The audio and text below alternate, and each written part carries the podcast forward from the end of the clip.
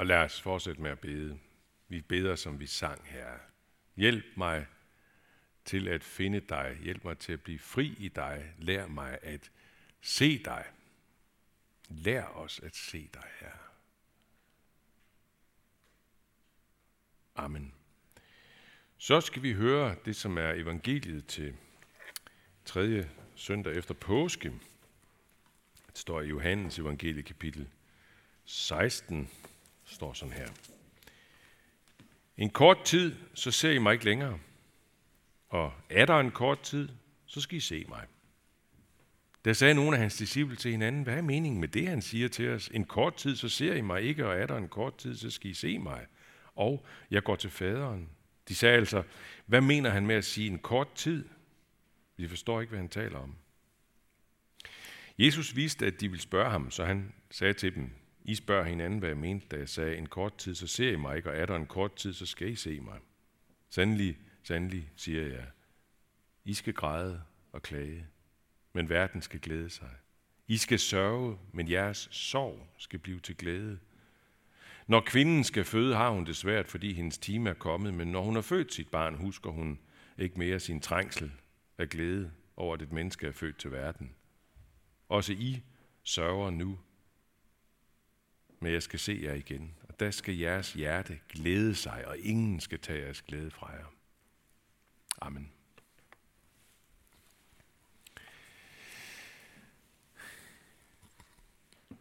det er jo ikke mærkeligt, at, øh, at disciplene spørger øh, om det her. Altså, hvad mener han med det her med, at en kort tid, så skal I ikke se mig, og så skal I se mig igen? Og, og, fordi de står jo og, og ser det hele gennem forruden. Vi ser det gennem bagruden. Ikke? Vi har jo bagklogskabens lys. Vi ved, vi ved godt, hvad det handler om. Det her, det siger han dagen før det sker. Hvad sker? Korsfæstelsen. Så vi kan, vi kan forstå det. Da Jesus så svarer dem, da han giver dem det her svar, må så de forstår det knivskarpt? Det tror jeg ikke. Det tror jeg slet ikke, de gør. Men, men som sagt, vi forstår det, fordi vi ved, øh, at det sådan helt umiddelbart handler om, ja, om det, man kunne kalde for et mentalt jordskælv, som sker der lang fredag, da han bliver korsfæstet, og alt går fuldstændig i stykker for dem. Bliver revet væk fra dem. Det er helt vildt, det der sker. Ikke? Og de græd og klagede, mens en del andre mennesker sådan set synes, det var aldeles udmærket, det der var sket, og var ligefrem glade. Og det vender jo så totalt et par døgn efter, da han står op fra de døde, og de møder ham igen. Så kommer der et endnu større jordskæld ind i dem. Altså endnu større, virkelig. Det har de altså virkelig aldrig kunne se for sig. Og en endnu større glæde over Jesus end nogensinde før. Altså det var virkelig fra fødselssmerte til fødselsglæde, som, som Jesus siger. Min kone, hun, er Margrethe, hun, hun plejede også at råbe ret højt, når hun fødte børn. Øhm, jeg tror, det gjorde ondt faktisk. Men øh, når øh, barnet så var ude, så var glæden kæmpestor. Så stor, at, at der gik ikke så lang tid, før hun snakker om, nu kan vi da godt få et barn igen. Det, nogle gange undrer det mig, at vi ikke har fået 12 børn eller sådan noget. Ja, ja. jeg er egentlig også glad nok for det. Nå, men øh, der er et lag mere i teksten. Der er et lag mere i den, fordi, og det hænger sammen med, at Johannes skriver det her en 60-65 år efter, at det finder sted, efter at Jesus siger det. Så der kommer et lag mere ind. Fordi der sker jo det her, ikke, at efter gensynet med Jesus ved opstandelsen der, Øh, som jo så sker flere gange hen over 40 dages tid, så ser de ham flere gange. Så forsvinder han igen. Og det er jo det, vi fejrer Kristi Himmelfartsdag.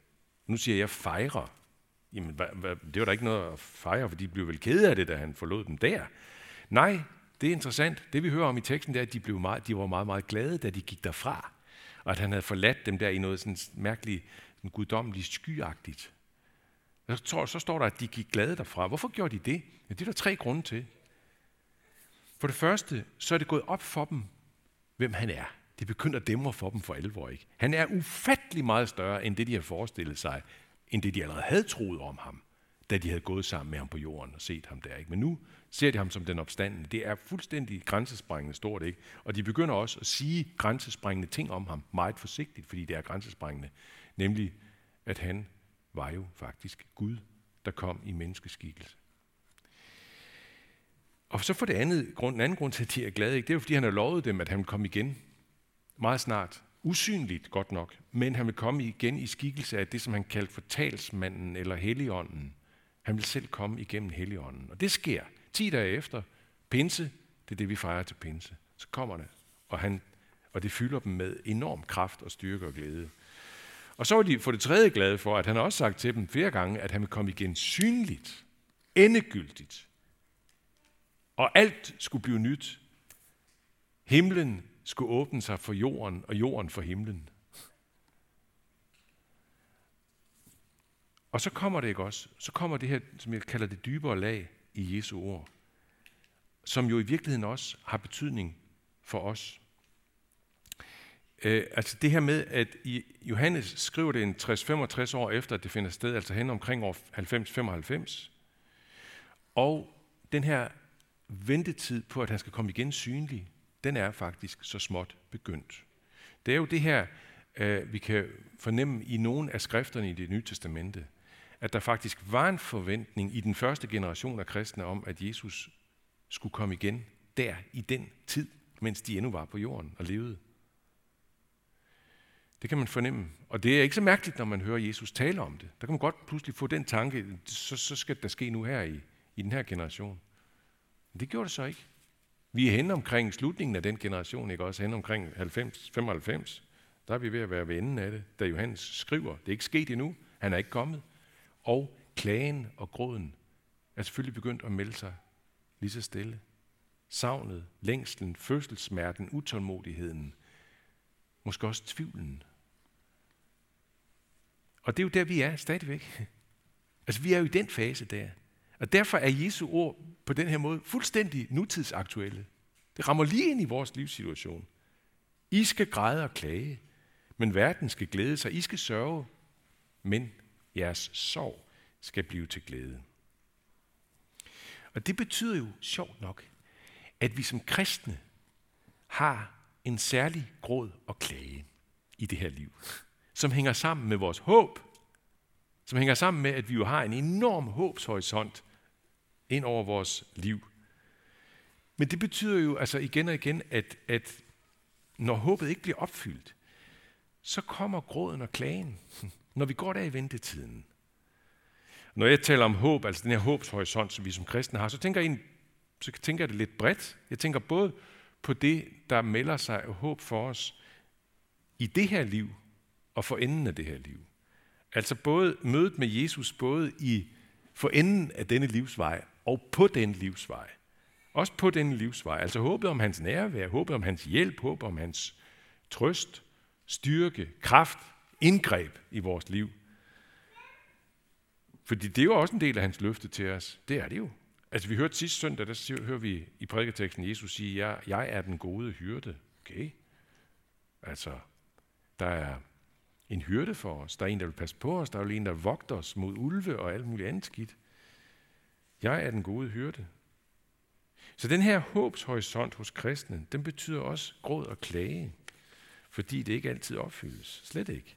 Fordi vi venter og venter. Eller det betyder måske også, ikke bare gråd og klage, men i virkeligheden også fristelsen, som kan melde sig hos mange, som en meget, meget langsomt snigende fristelse, nemlig fristelsen til at faktisk lægge håbet fra sig og lægge troen fra sig. År efter år, ikke? Så går man der og synes, at der er, der er for lidt hjælp fra Gud. Jesus passer ikke på mig alligevel, altså. Og så lige så stille, så, så smuldrer håbet og troen i ens liv. Uh, min kone har fortalt mig, hun er jo terapeut, hun har fortalt mig, et, et grundterapeutisk øh, råd, det lyder sådan her. Opgiv håbet og få det bedre. Det tror jeg faktisk er meget rigtigt. Jeg har nogle gange stjålet det også i sjælesårssamtaler. Brugt det der. Der er en meget stor sandhed i det, i rigtig mange livsting, livsforhold. Man kan blive, altså det håb, man går om at få det bedre, det kan simpelthen nærmest fængsle en. Det kan, det kan, det kan låse en helt fast. Ikke? Går der og håber at få det, få det bedre om det ene eller det andet der. Og, og hele ens opmærksomhed og koncentration, det er bare samlet om det der, jeg skal bare have det bedre. Og jo længere tid der går, uden at det håb opfyldes, desto værre får man det. Opgiv håbet og få det bedre. Det er ikke dumt. Men hvis man lige kigger lidt efter det der, ikke, så, så handler det jo dybest set også om håb. Håb om at få det bedre. Opgive håbet og få det bedre. Man kan sige det på en lidt anden måde måske. Indstil dig på det liv, der er dit nu. Accepter din fødselssmerte nu og få det bedre. Man kan også sige sådan her. Vær tålmodig, håbefuld. Tålmodig.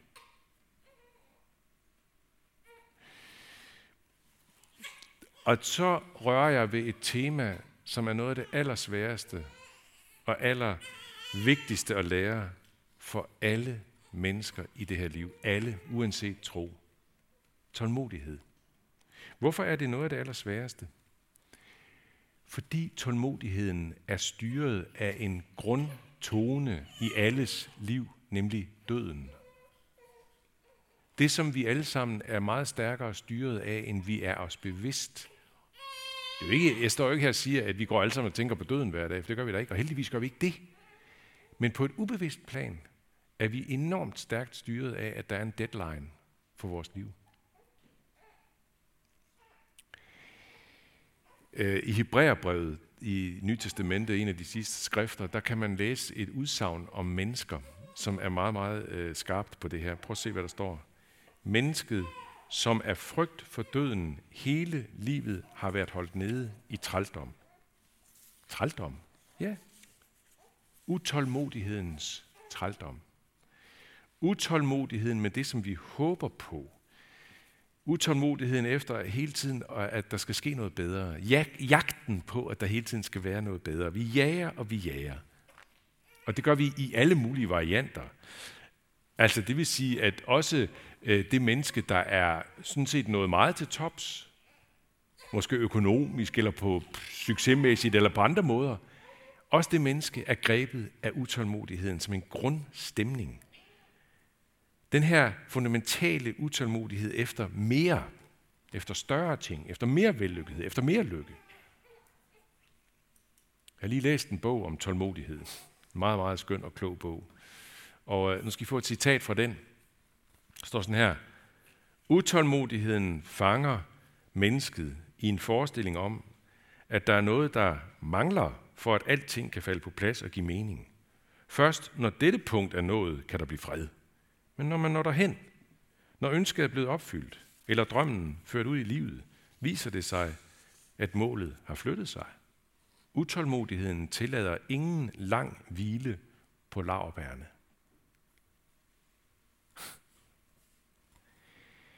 Nu sagde jeg så før ikke også, at den kristne har en håbshorisont for det her liv og for det kommende liv, som udfordrer tålmodigheden ekstra meget. Ja, og nu siger jeg noget, som er nærmest stik modsat og næsten selvmodsigende. Det jeg siger nu, det er, samtidig så betyder denne håbshorisont også en enorm kraft til tålmodigheden. og det er, jo, det er jo selvmodsigende, ikke også? Ja, det er komplekst. Det er da det, det er. Og det er det jo altid, når man graver dybere ind i livets kerne, så bliver det endnu mere, bliver det mere, og mere komplekst. Sådan er det. Og sandt er det altså, at håbshorisonten hos den kristne rummer en enorm energikilde til tålmodighed.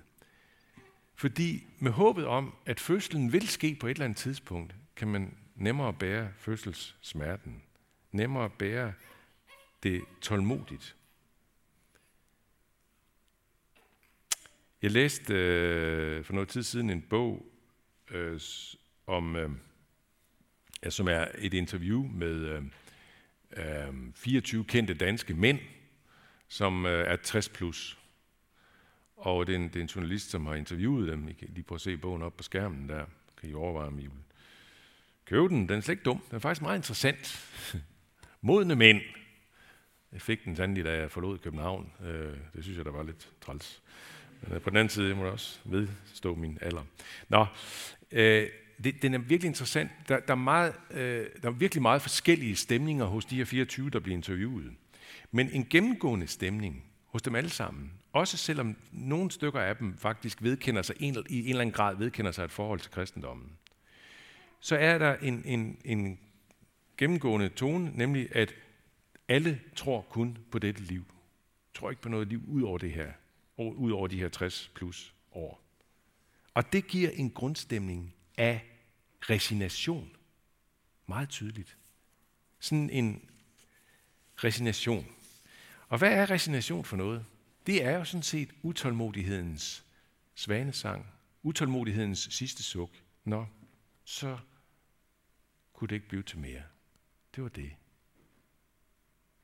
Den sang behøver vi ikke at synge med på som kristne. Vi kan synge med på en helt anden sang. Meget bedre sang. Forsoningssangen. Forsoning i stedet for resignation. Forsoning med det, der er blevet mit liv, fordi jeg ved, at der venter noget meget større.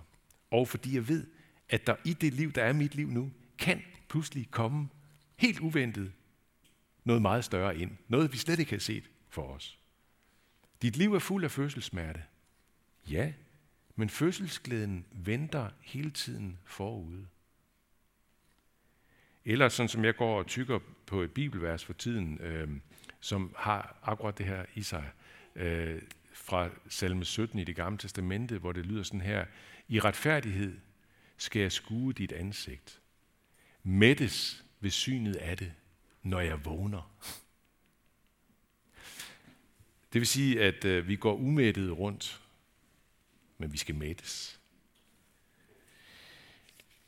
Og selv umættetheden, selv, ja, selv utålmodigheden kunne man næsten sige, selv længslen og alt det her, det giver faktisk et varsel om, at der er noget meget, meget stort i vente. Mætheden. Og derfor kan vi slutte med at sige Jesus ord til os. I sørger nu, men jeg skal se jer igen, og da skal jeres hjerte glæde sig, og ingen skal tage jeres glæde fra jer. Derfor siger vi også i dag, lov, tak og evig ære. Vær dig, vor Gud, Far, Søn og Helligånd, som var, er og bliver en sand treenig Gud, højlået fra første begyndelse, nu og i al evighed. Amen.